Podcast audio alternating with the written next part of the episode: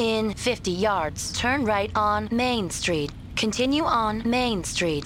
On second thought, go directly to Tim Hortons. Order any freshly baked bagel and Philadelphia cream cheese for just $1.99, like the new Asiago bagel with chive and onion cream cheese.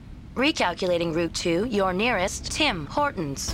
Change up your morning routine with a bagel and cream cheese from Tim Hortons. Now just $1.99 at participating U.S. restaurants for a limited time. SRN Survival Radio Network.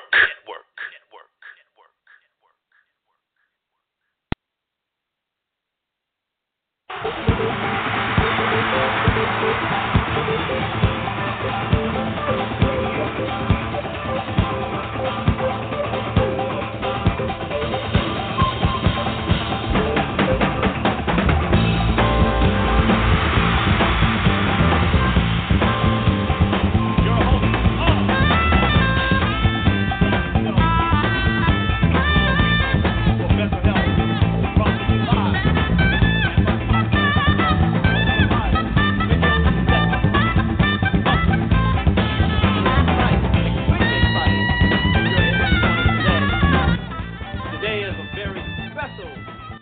in that this is our first of many episodes of the Weekly Wellness Show.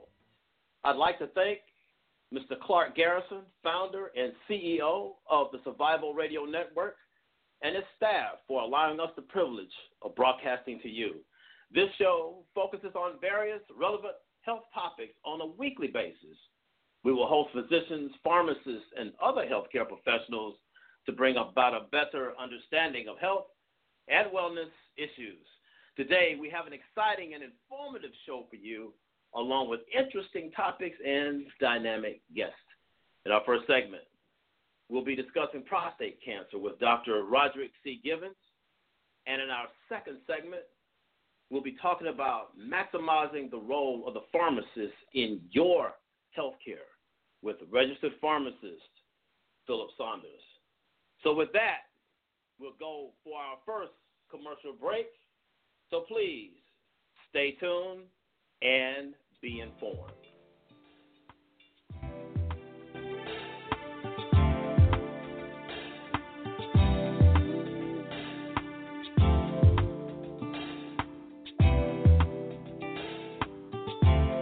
Looking for a cafe with a home like appeal where all who enter feel like they are part of something? Visit My Coffee Shop, located in Eastlake, Atlanta, Georgia. MCS has a full breakfast and lunch menu, offering both hot and cold options, and is home of the amazing basil lemonade. But don't forget their assortment of freshly brewed coffees. Come on by at 2462 Memorial Drive, Atlanta, Georgia 30317. We're pretty sure my coffee shop at East Lake will become your coffee shop too. It's the book everybody's talking about. This has been a public service announcement by acclaimed author Gabe Polk Payton based on the Latin term res ipsa loquitur, which means the thing speaks for itself, or more commonly known, it is what it is. This book speaks to relationships, fitness, parenting, religion, and more. Get your copy today by going to www.gabepolkpayton.com. This has been a public service announcement. Survival Radio Network with now more than 1 million downloads. Congratulations to the staff, producers, engineers, and hosts for your tireless pursuit of excellence. And thank you, our loyal listeners, for supporting this movement to inspire, motivate, and educate people worldwide. Survival Radio Network, Survival Radio Christian Network, and our new Survival Sports Radio Network broadcast top notch shows Sunday through Saturday. Check us out by visiting our website at www.survivalradionetwork.us. SRN, we do radio 1 million strong. Testing. Hello? Hello, can you hear me? Yes. Yes. You are tuned to the hottest network out. SRN. We do radio.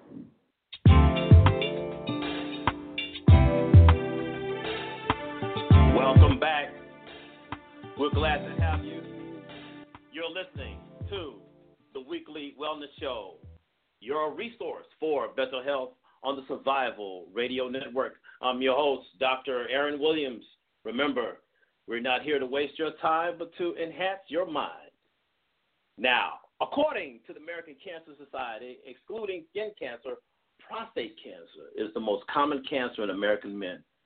This year, it's estimated that about 163,000 men will be newly diagnosed with this disease. About 26,000 will die from this disease.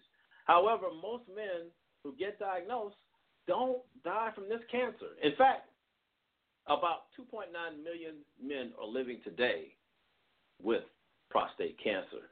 To further discuss this, I've asked Dr. Roderick C. Givens to join us on the show. Dr. Givens is a radiation oncologist. He treats cancer with radiation therapy.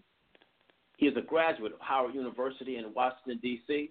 He received his MD from the Meharry Medical College in Nashville, Tennessee. He did his residency in radiation oncology at the Cleveland Clinic. As you know, Cleveland Clinic has consistently ranked in the top five hospitals in the United States for the past several years. Let's welcome to the show Dr. Roderick C. Givens. morning. Dr. Givens. Good morning. How are you? Good morning, sir. Thank you for joining us. My uh, pleasure. I'm so glad to have an expert with regard to cancer and specifically prostate cancer with this disease. Uh, the the stats that I mentioned are kind of profound. They're kind of uh, not so uh, happy in the beginning, but in the end, we see that 3.9 million men are living today with this disease. So we hope that you can, and we feel that we will enlighten the audience today about this disease. Um, I know that you treat this every day. I do.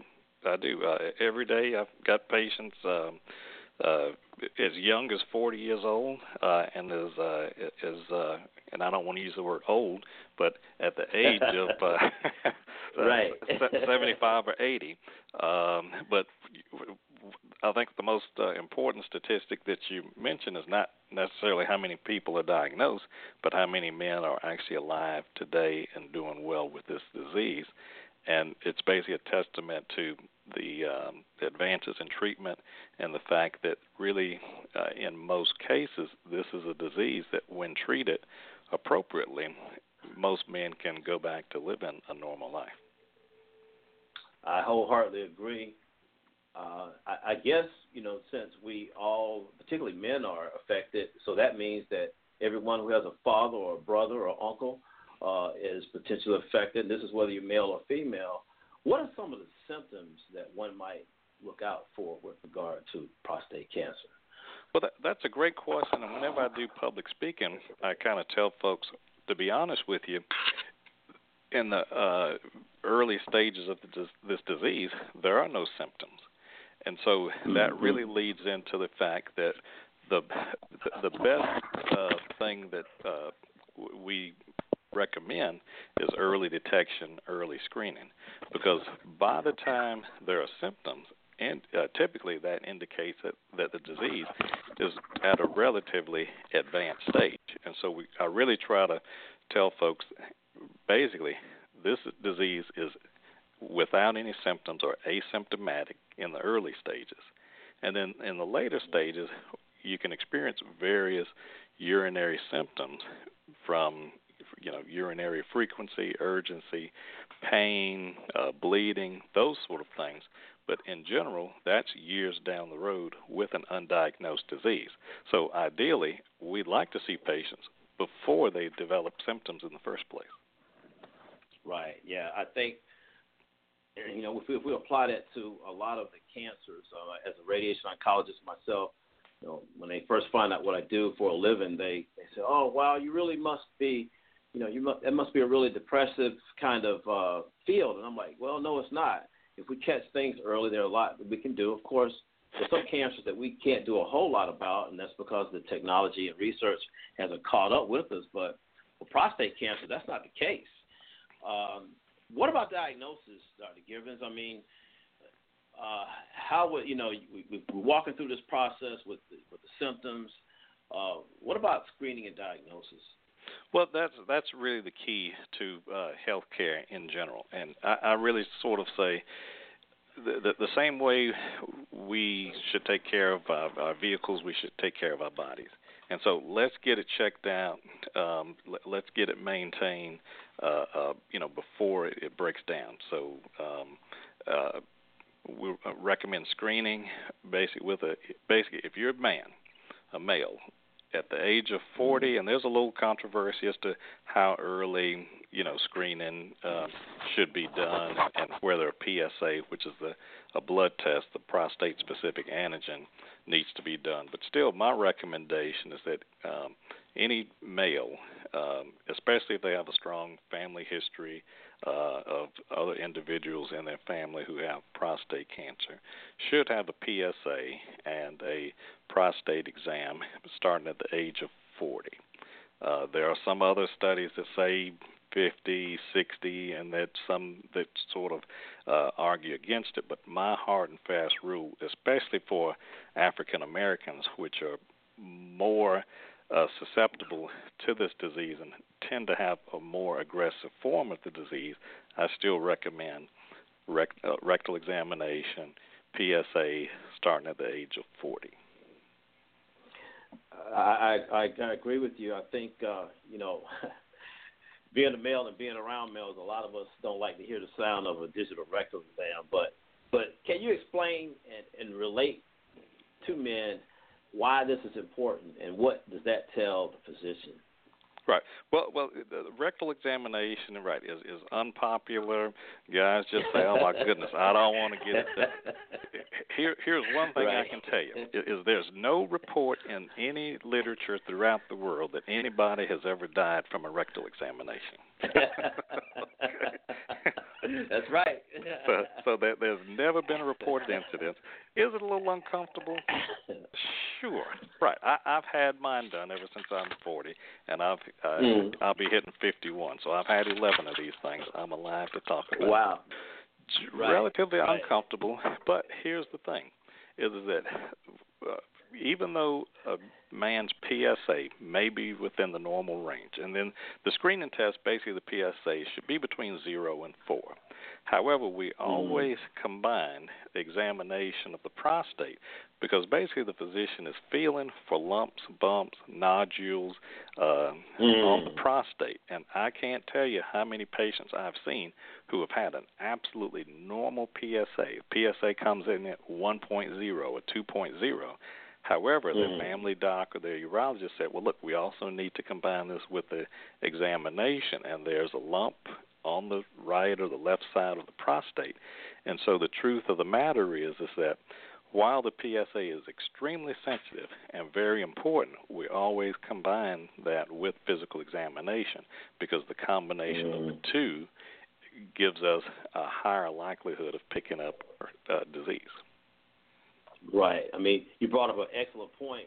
You know, we're lucky with cancer that this is one cancer that you can do screening with a blood test. I mean, I wish we had this for some other types of cancers, but realize I think that the PSA or prostatic specific antigen, this blood test, now sometimes because it's elevated, it does not necessarily mean you have cancer. Sometimes it can be an infection. Is, is that uh, do you concur, uh, Dr. Ab- absolutely, like absolutely. That's right, and, and that's why you know there's no in, in medicine there's no one size fits all. The the PSA is a screening tool, and right, it can be you know artificially elevated due to uh, infection, trauma, you know other things like that. But that's the importance of with it being elevated, also combining it with uh, rectal examination, also following the prostate or, or following the PSA levels. You know if there's a need to be repeated, eh, or if there's some elevation, uh, and then at some point, you know, a urologist will determine whether or not a biopsy needs to be made. But that's all information that has to be taken into account at the visit and subsequent visits to make a good medical decision on management of any particular individual. You mentioned biopsy. Uh, take us through that process and and and what you know for those of those for those that might not know what what is a biopsy? Well, a, a biopsy, just like with a breast biopsy or any sort of procedure, means obtaining uh, a tissue sample. And so, with um, with ladies who develop a, a, a lump in the breast, well, a sample of that tissue may be obtained using a needle or a surgical procedure where a small incision is made in order to uh, get tissue and send it off to the lab. With a prostate biopsy, that involves uh, a urologist who uses an ultrasound, and that is basically a sort of a, a probe that's placed in the rectum.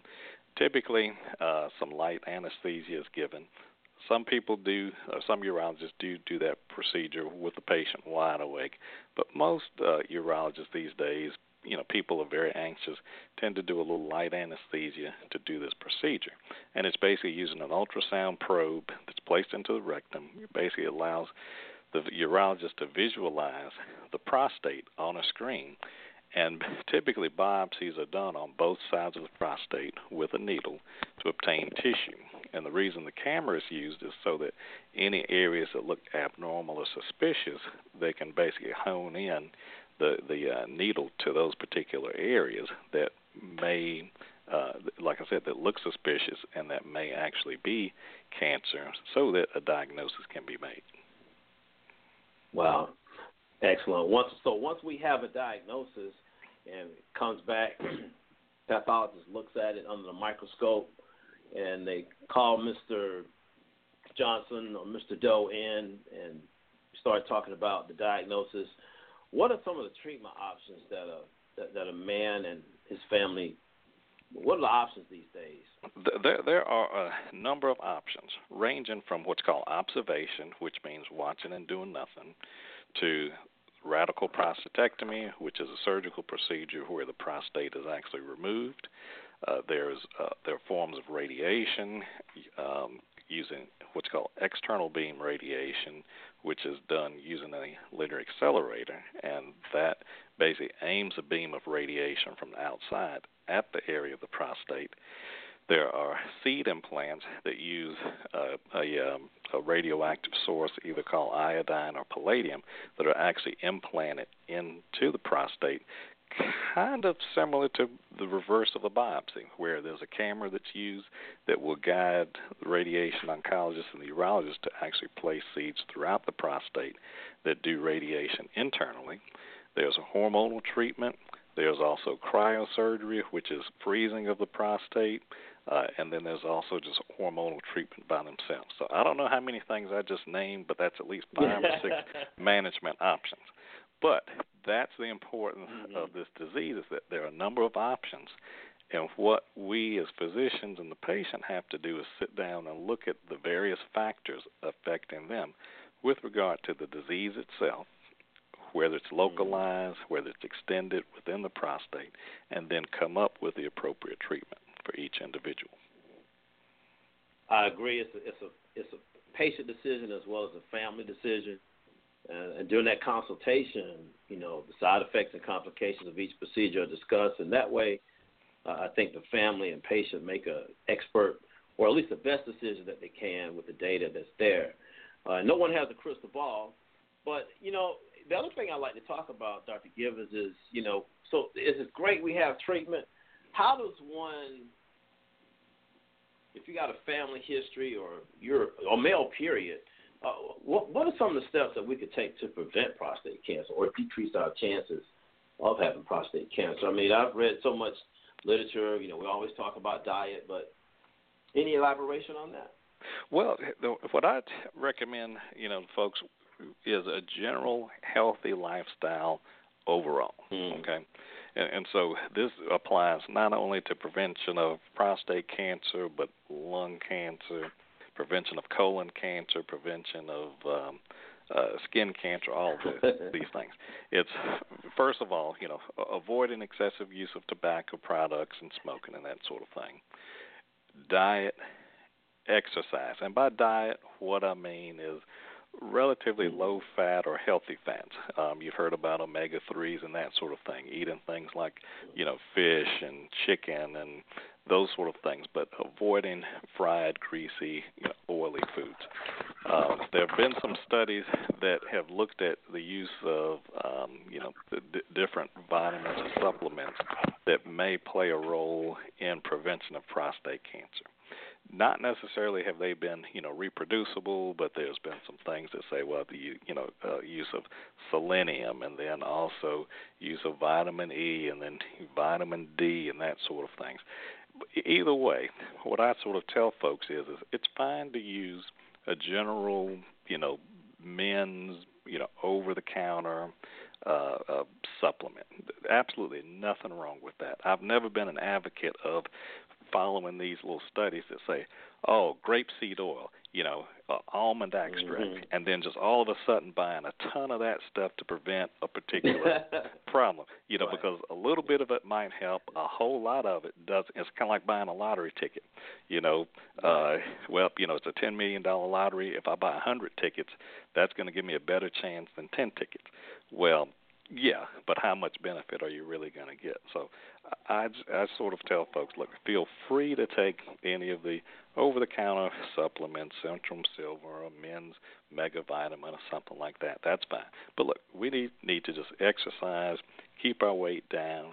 Um, interestingly, and I will tell you this, a lot of guys mm-hmm. will love this now, there's one study out there that is, um, mm. and I forget exactly which organization. It may have been American Urological Association or one of those, but it actually did show. And for these guys who are married or have boy uh, girlfriends and so forth, um, and you know, a higher frequency of sex lowers the incidence of prostate cancer. And look, what? when I when I saw that article, you know, I know wow. another, a, a bunch uh, of other men started jumping up and down and showed that article to their wives, and. uh I think you're gonna have a lot of wives and girlfriends calling you saying, "Hey, what hey, you done to my husband? exactly right. Like, shut up! Don't talk about those types of things. You know. But but I but read it did. that too. But yeah. That's right. It, but it did show you know a slight benefit uh, uh, in reducing the, the the the risk of prostate cancer. So look, uh, hey, it is what it is. Yeah. Say, hey, baby, you know, you can help me reduce my prostate cancer risk. Uh, That's right. I mean, exactly. that'll, that'll be a dialogue between uh, you know man and partner. Uh, but I agree. I mean, some of the studies I've read have been it's just what you said with regard to diet. You know, you know the fat in the diet. Uh, you know, monitoring your weight. Weight is a big issue, and I think you started off uh, with an excellent point that you know if you do just some of these simple things, not only would you take care and decrease your chances of having prostate cancer, but you you enhance your chances of not having other diseases. I mean, you can't that's go right. wrong with a low fat diet. Right, that's right. Preventing, you know, hypertension, you know, diabetes. Of course, you know, lowering your weight is, is less pressure on your joints, so you reduce the risk of having to have a hip replacement, a knee replacement. Uh, you know, you know, in the future, and a num- number of uh, other ailments that, uh, that that men uh, experience. Right now, uh, last last topic I want to touch on before we go to commercial break. Uh, you know, you see a lot of commercial. You see the Nugenix commercial with this testosterone for low T. Uh, what's your opinion about men taking uh, supplements like that, and and how does that, or do you have a feeling with that puts them at increased risk for prostate cancer?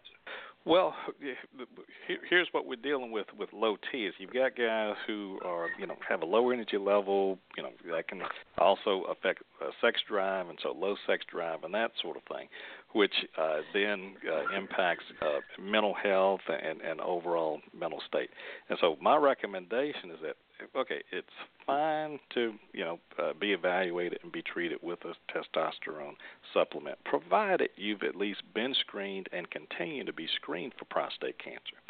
We hmm. know that prostate cancers are stimulated by testosterone. That's just a normal male hormone that circulates through the bloodstream. During the cases when we have guys with advanced disease, we often use hormonal treatment that is an anti-testosterone agent, meaning we're trying mm. to actually lower the testosterone within the system because prostate cancers can be fed by that hormone.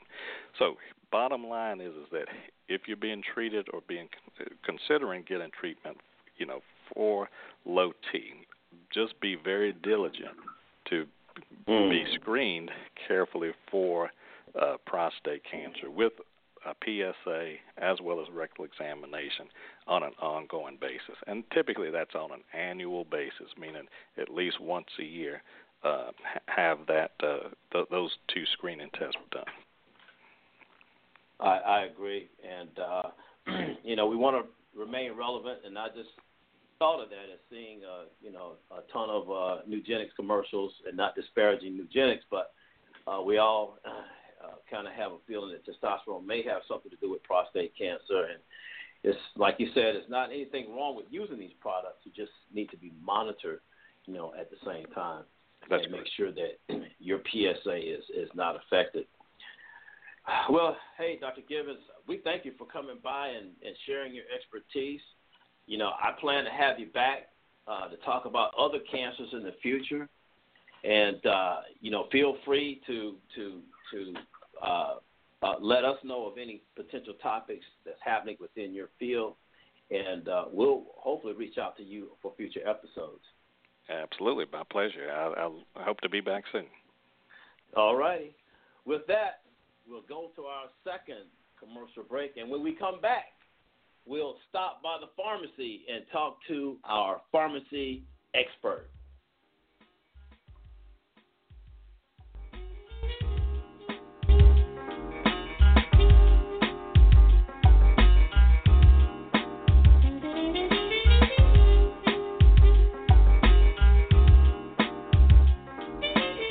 Do you have a business, product, service, or an event coming up? Is your current marketing getting you nowhere? Survival Radio Network is an award winning network with over 1 million downloads. We're offering high exposure 30 second spots on our network, reaching diverse demographics both locally and nationwide. Give us a call at 323 977 8172 or visit our website at www.survivalradionetwork.us today. SRN. We do radio. Do you have tax issues, owe back taxes, or need tax relief? Contact L&B Tax Service today. L&B offers you over 15 years of expertise and first-class tax service for individuals, professionals, and business owners with nationwide service. You can easily find a location near you. Contact one of our tax professionals through our website, lbtaxservice.com. That's www.lbtaxservice.com. L&B Tax Service Incorporated. Tax professionals that you can trust. Do you know that having a dirty filter in your heating and air system can cause major damage to your unit, include the air in your home? Having proper maintenance to your heating and air system is just like getting a tune-up on your car. Schedule one today and avoid spending unnecessary money tomorrow. Call Temperature Design Heating and Air today 770-823-7160. That's 770-823-7160. Hi, I'm Ryan Seacrest for RAD. Over 300 people in this country are killed every week by a drunk driver. That's the equivalent of two 747 plane crashes every single week. And the problem isn't going away unless we all do our part to stop it. So if you see someone who's about to drive after drinking, get the keys. Don't leave it up to anyone else. Friends don't let friends drive drunk. A public service announcement brought to you by RAD, the National Association of Broadcasters, and the Ad Council. The SRN.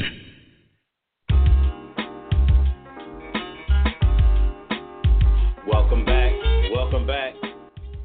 You're listening to the Weekly Wellness Show, your resource for better health on the Survival Radio Network. I'm your host, pharmacist, physician, entrepreneur, Dr. Aaron Williams. Going into our second segment. According to the American Society of Health System Pharmacists, 60% of patients misunderstand the directions on how to take their medications.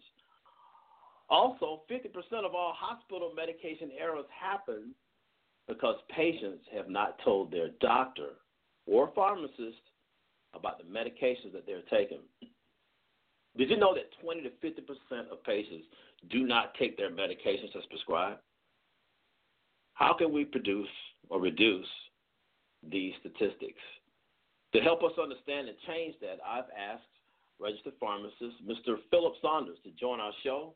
He's a graduate of the College of Pharmacy at Florida A&M University, my alma mater, a university that has been ranked by the U.S. News and World Report, Forbes, and Princeton Review magazine as one of the top universities in the Southeast as well as the country. Mr. Saunders is the founder and owner of Williams Pharmacy in Tampa, Florida. Let's give a round of applause and a warm welcome to Philip Saunders, registered pharmacist. Good afternoon, Dr. Williams. Good afternoon, sir. We thank you so much uh, for joining us today. Uh, I know that the the stats that I mentioned earlier are, in my opinion, a little a little shocking. I'm not totally surprised, but it it, it reinforces it when you see it in black and white. When you start looking at the fact that a lot of the general public uh, uh, are still missing a, a valuable piece with regard to their health care, and I think that pharmacists can help with that piece. I know that you have, uh, and I guess first of all, I'd like to to to to say that you know to meet someone who is a pharmacy owner because that is not common these days. Uh, but for someone to have their own pharmacy and still working in the community, hats off to you. But how can we change some of those statistics uh, with regard to patient education? Well, first of all, Dr. Williams, I'd like to start by saying that um, today's healthcare system involves many team members of the uh, healthcare area. And what we are all ideally attempting to do is provide the best results or treatment path for patients. Oftentimes, providers will provide their services independently when interacting with a particular patient. What we're going to do today is talk about uh, the role of the pharmacist as part of the team and acting independently with the patient and subsequently making referral or suggestions as they engage other members of the healthcare. Now, pharmacists Excellent. have, yes, sir. Pharmacists have a Excellent. great degree of expertise. And what we do is, uh, can you hear me, Dr. Williams? Yes, uh huh. You're coming through quite nicely. Oh, all right. Uh, what we do is provide uh, services in many areas, that is, pharmacists. What I'd like to focus on is the community pharmacist platform, where I say that we are more or less the healthcare bartender. We have a lot of Right. interactions with patients, and it's during those times that um, we often hear some of the feedback that patients won't necessarily communicate to their physician. Exactly. One of the major things, yes, sir. One of the major things that I think that we could do in our profession, pharmacy, is um, first recognize that there is a team approach. Many times, pharmacists might provide their services rather independently, with no suggestion to the patient that they make reference to that consultation or interaction to their physicians. When we become interactive in terms of our expert drug therapy information, um, it will help enhance the value if that patient were instructed or socialized to reflect those consultations back to their doctor upon their subsequent visits. Right. So, in yeah, general, because, and in short, yes, sir. Yeah, no, you're right. I mean, a lot of times the pharmacist is kind of like, you know, people see their pharmacist more than theoretically more than they see their physician. Um, whether that patient is going into a pharmacy to to to get an actual prescription or or or pick up some other item within the pharmacy, uh, that pharmacy services is, is there, and and they don't have to make an appointment. In contrast to you know seeing their physician. So Yes, this gives us a tremendous opportunity to to enhance the health care with regard to, to, to medications.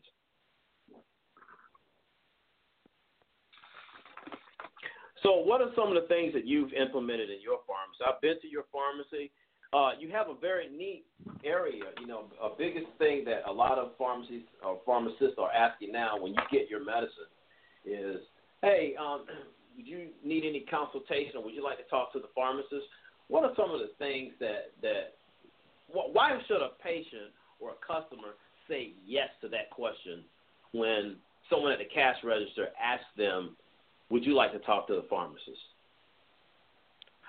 Well, Dr. Williams, what we find in the healthcare field is that most patients regard confidentiality as a primary concern, and sometimes they are reluctant to actually offer that information or be candid about their situation. That is why, as one of the primary uh, benefits or factors that we believe will provide a successful scenario between the pharmacist and the patient, is to have a actual relationship with that patient. And mm. also, we know that community pharmacies have a tremendous potential to provide that, as opposed to big box operators who see so many customers and they are so poised uh, in a production platform or perspective that sometimes opportunities for interaction and rapport can be overlooked.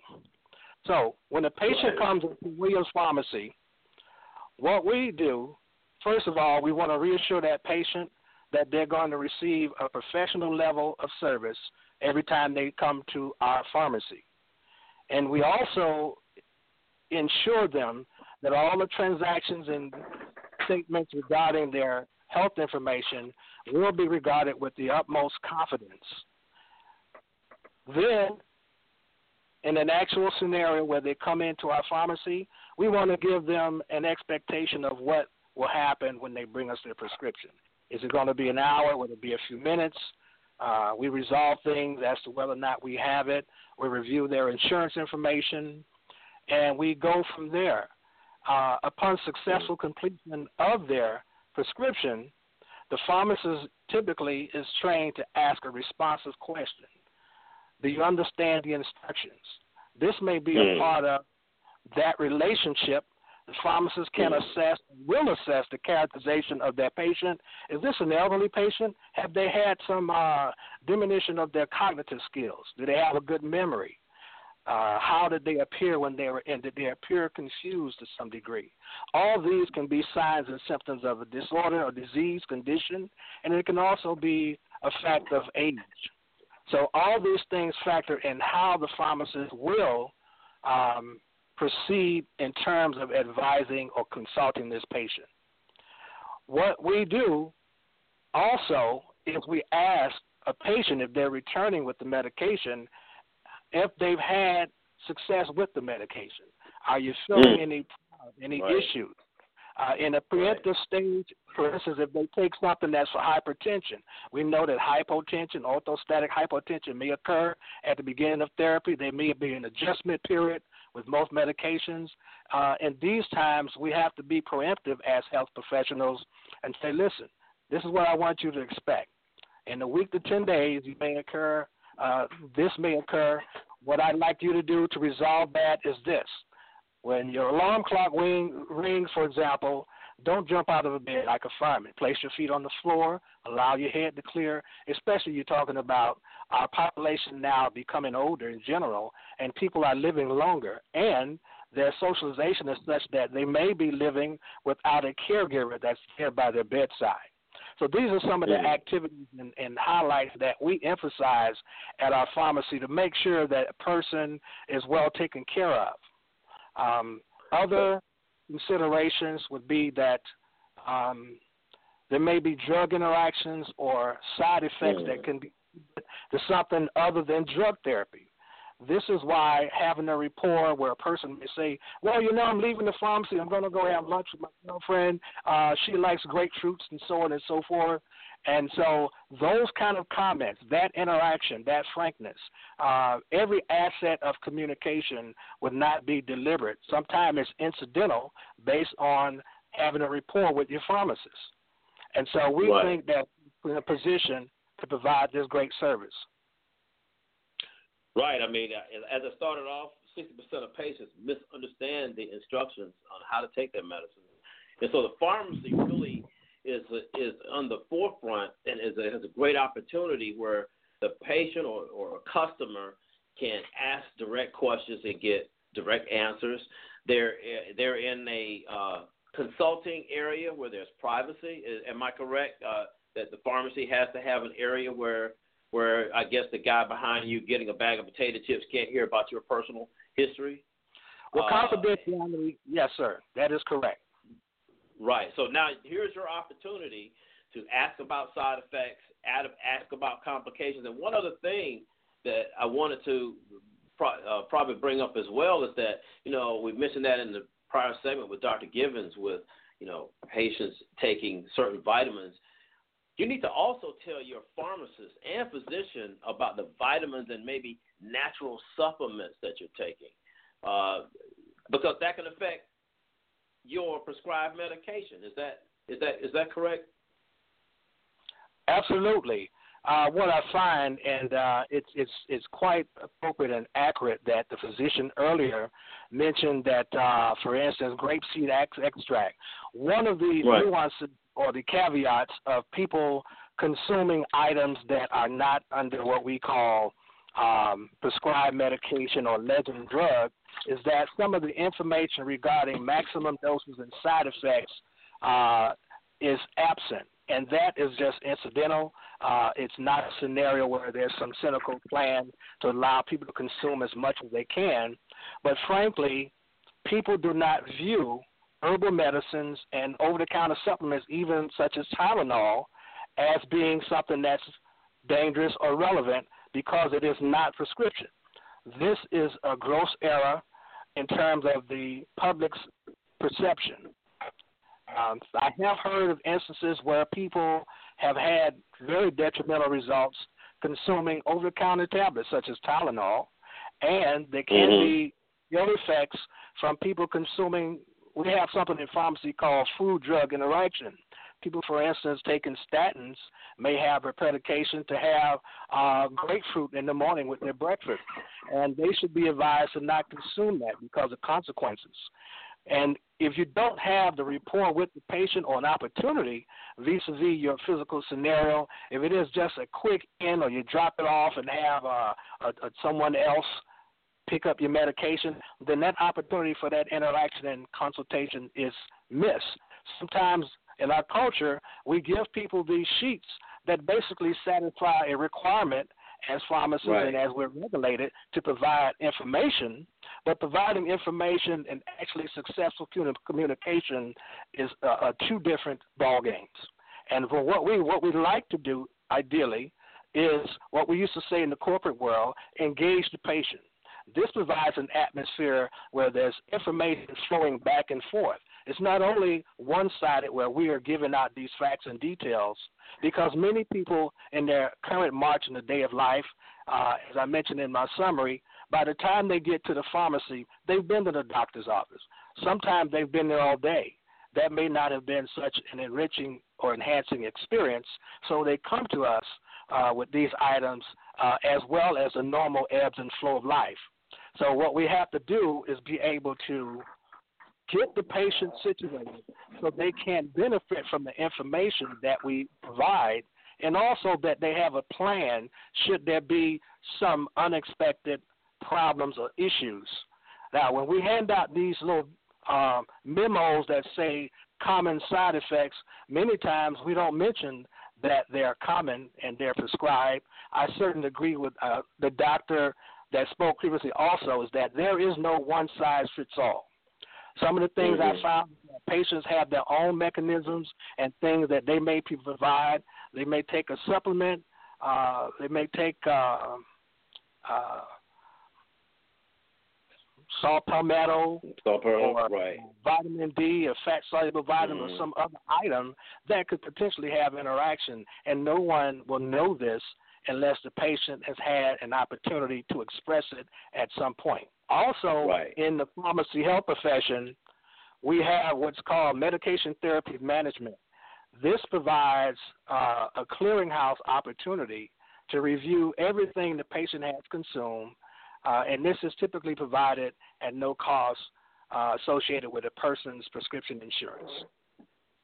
You, hit on something before, and, and I, I want to bring up the topic of over-the-counter or o- OTC medicines. Um, uh, you know, oftentimes, you know, the you know the, the members of the audience may understand that hey, I can talk to my pharmacist about my prescribed medicine, but also you can also have a consultation about over-the-counter medicine. That is medications that is not that doesn't require a prescription.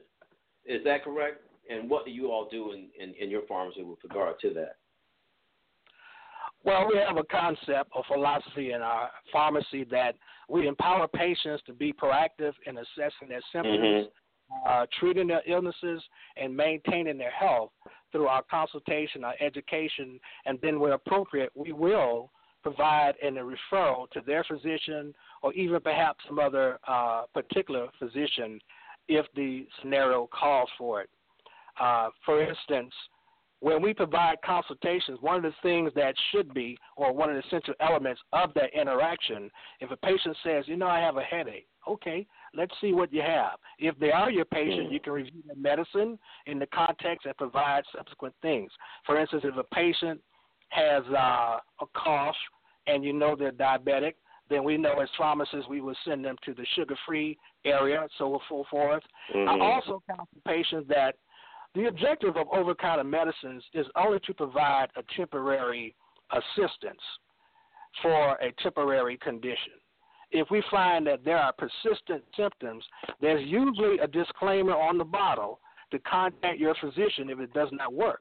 But according to the typical culture in our society today, many people are what we call um, self treaters or, or they self medicate, is the phrase we use.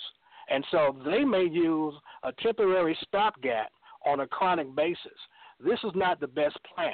Sometimes there are symptoms beyond uh, the auspices, perhaps of a pharmacist saying a headache may be indicative of some other uh, more significant chronic major illness. So if the mm. aspirin, Tylenol, so forth does not work within that three to five day treatment period, that person should be encouraged to uh, pursue an appointment with the doctor. In this modern day system of everything being so uh, regimented to uh, hospital visits, doctor's visits, subsequent visits, appointments, so forth, the sick visit is an asset that I see that is greatly underutilized by patients in terms of what we interact with the pharmacy. Patients will come to me, uh, frankly, because they cannot get an appointment to see their physician. In those scenarios, right. you ask patients to make a great and particular effort to see that physician if they have to go in and do what's called a sick visit. So these are some of the guidelines that we go by when interacting with people uh, in the over-the-counter market. Um, your mm. doctor previously also mentioned nutrition. This is a great mm. missing piece in the whole realm of this proactive and wellness mindset that uh, the society seems to be moving toward and considering. Uh, I do believe in general nutrition, and actually, most people have some aspect of a uh, opportunity to have particular nutritional counseling regarding their general health. And I always encourage that aspect because um, what we would like to do, and what we find in pharmacy, and also in the wellness philosophy, is that we just want to equip the body uh, as best we could to either endure uh, a treatment or to be able to recover or to not have such an impact with their drug therapy if that is the case. What one big issue that I find that's I won't call it troubling, but I think it's somewhat an interruption of, of care is when patients are forced to get their medicine by the insurance company by mail. So therefore, um, you know, to me, that takes the pharmacist or decreases the contact that the pharmacist may have with that patient. Is there something that a patient could do about that and say, hey, look, I like my community pharmacist. I want to talk to my community pharmacist about my medication. And I know some of these these these mail order companies will say, oh well, all you have to do is just call. But I think with you know a call doesn't take the place of a face to face consultation. Uh, are there some things that that that uh, that uh, one in the community, if they choose to stay with their community pharmacist, that they can do? Well, Dr. Williams, uh, generally, most large corporations, companies, insurance companies, and PBMs tend to use that cookie cutter approach. And for the most part, the savings realized is, a great benefit to people who have the insurance for their prescriptions called enrollees.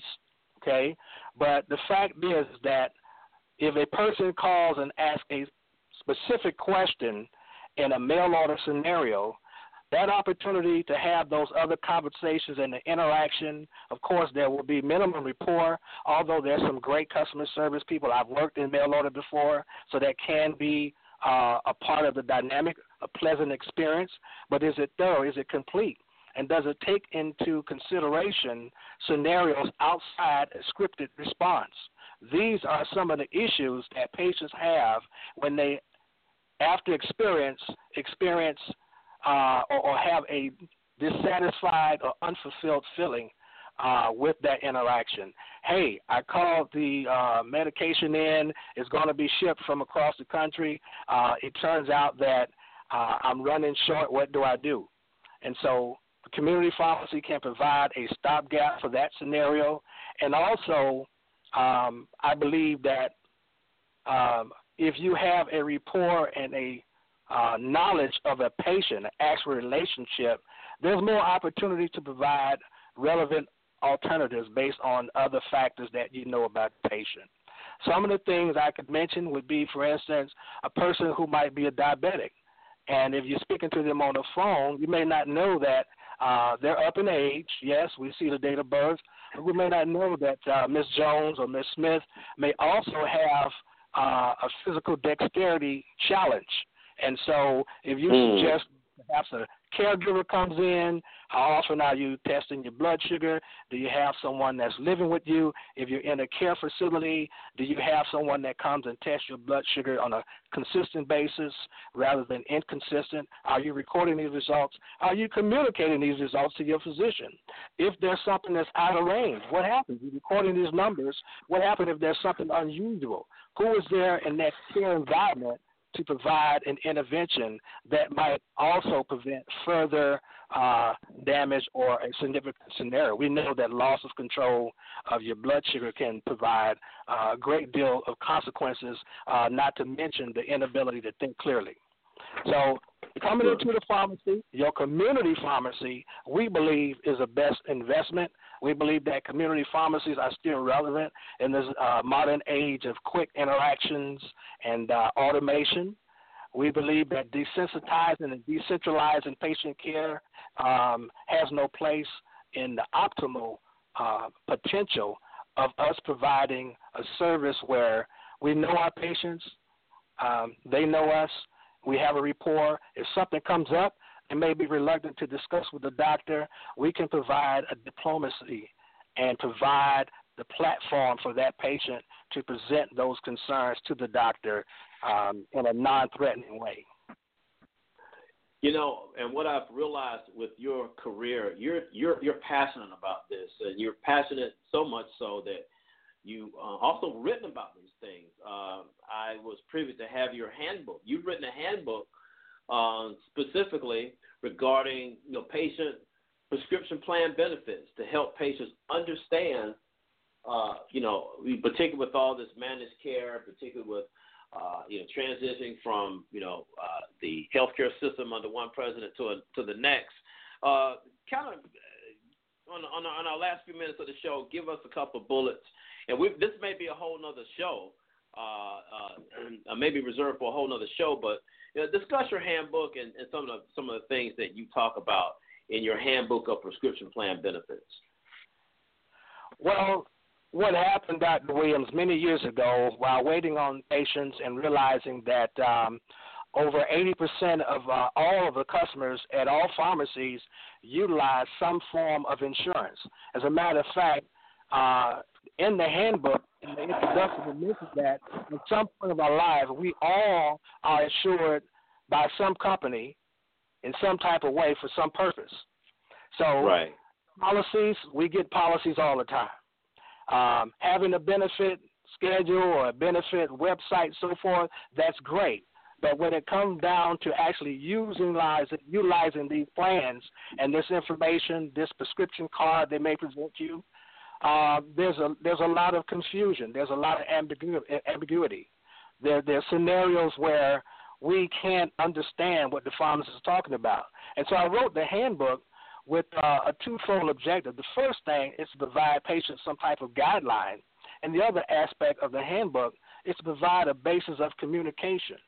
There's a term, jargon, when a pharmacist provides a response to an enrollee, a patient standing at the counter, such as, I'm afraid this drug is not covered, it requires prior authorization. Oh, those are big terms and great. What that actually is is that the pharmacist assumes that patient knows what a prior authorization is. I've had scenarios right. where patient response would be, Why do you need a prior authorization? You have my prescription. I just left the doctor. And so, as we begin to explain, interact, and unfold some of these many layers of complexity, the handbook will allow patients to walk through those scenarios, provide suggestions how to resolve and minimize time. Sometimes time is very relevant. I'll give you an example. Now I see the drug Tamiflu has actually become popular again. The relevance of that mm. and many other drugs is that there must be uh, after diagnosis, there should be a great push to start that medicine as soon as possible. Well, if you go into the pharmacy and find that it's not covered, what do you do? And so right. the book will actually provide some instruction as to how you can approach the pharmacist, and you have that option. Mm. Some people feel they don't have that option. What I like to suggest to patients if they need more or they want more information is that they visit our blog at um, www.rxcardmax.com. And please, if you have questions, email us, uh, subscribe to the blog, give us your comments and scenarios, and uh, we believe we have the insurance base, uh, the experience base, to uh, provide a plausible solution to most scenarios. And if not, just like in consultation, we can make the appropriate referral. Well, I, I think you've done a great job with it. I've seen the handbook. And like I said, the material is probably enough for a whole nother show, and I think that'll be beneficial to our audience. Today, we I thank you very much for coming on the Weekly Wellness Show to help explain the role of the pharmacist in healthcare. And Philip, I, I hope to have you back in the very near future to talk about medication side effects and other attributes that, that our audience can benefit from and keep in mind when they go to the pharmacy. Yes, sir. So thank you, sir, for joining us. I greatly appreciate it, and uh, and and give us that give give them your contact information again. Your blog. For questions you got in the handbook, it's www.rxcardmax.com. Okay. All right. Well, Thank you for having me. I look forward to speaking with you again. Okay, same here. Well, that concludes our show for this week. Join us next week for another exciting and informative show with interesting topics and dynamic guests. Until then, be happy, be healthy, and be kind. I'm your host, Dr. Aaron Williams. Until next week.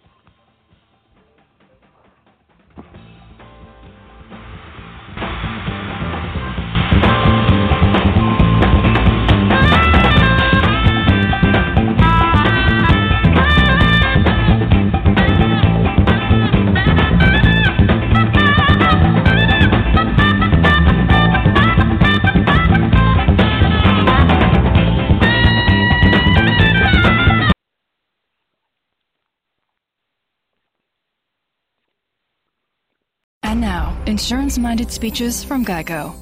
Hardship. My grandmother would go through it every month to pay her insurance bill. First, she would handwrite a paper check in cursive. Then, using her own tongue, she would wet a stamp for an envelope. Today, however, we need not weary our hands and tongues. Today, we can pay our Geico bill with the Geico app. Away with hardship, in with bill pay on the Geico app. Thank you. I'm a night owl. You? Nah, more of a morning person. Do you like comic books? Hmm, historical nonfiction. Documentaries? Sci fi. Window seat? Aisle. Beach? Slopes. Favorite color? Red. You? Blue. Hmm. Hmm. We all have different tastes. That's why Tim Hortons makes a rich, smooth, dark roast coffee served hot or iced. Try a small today for only a dollar plus tax. Tomato? Tomato. At participating U.S. restaurants, offer available for a limited time.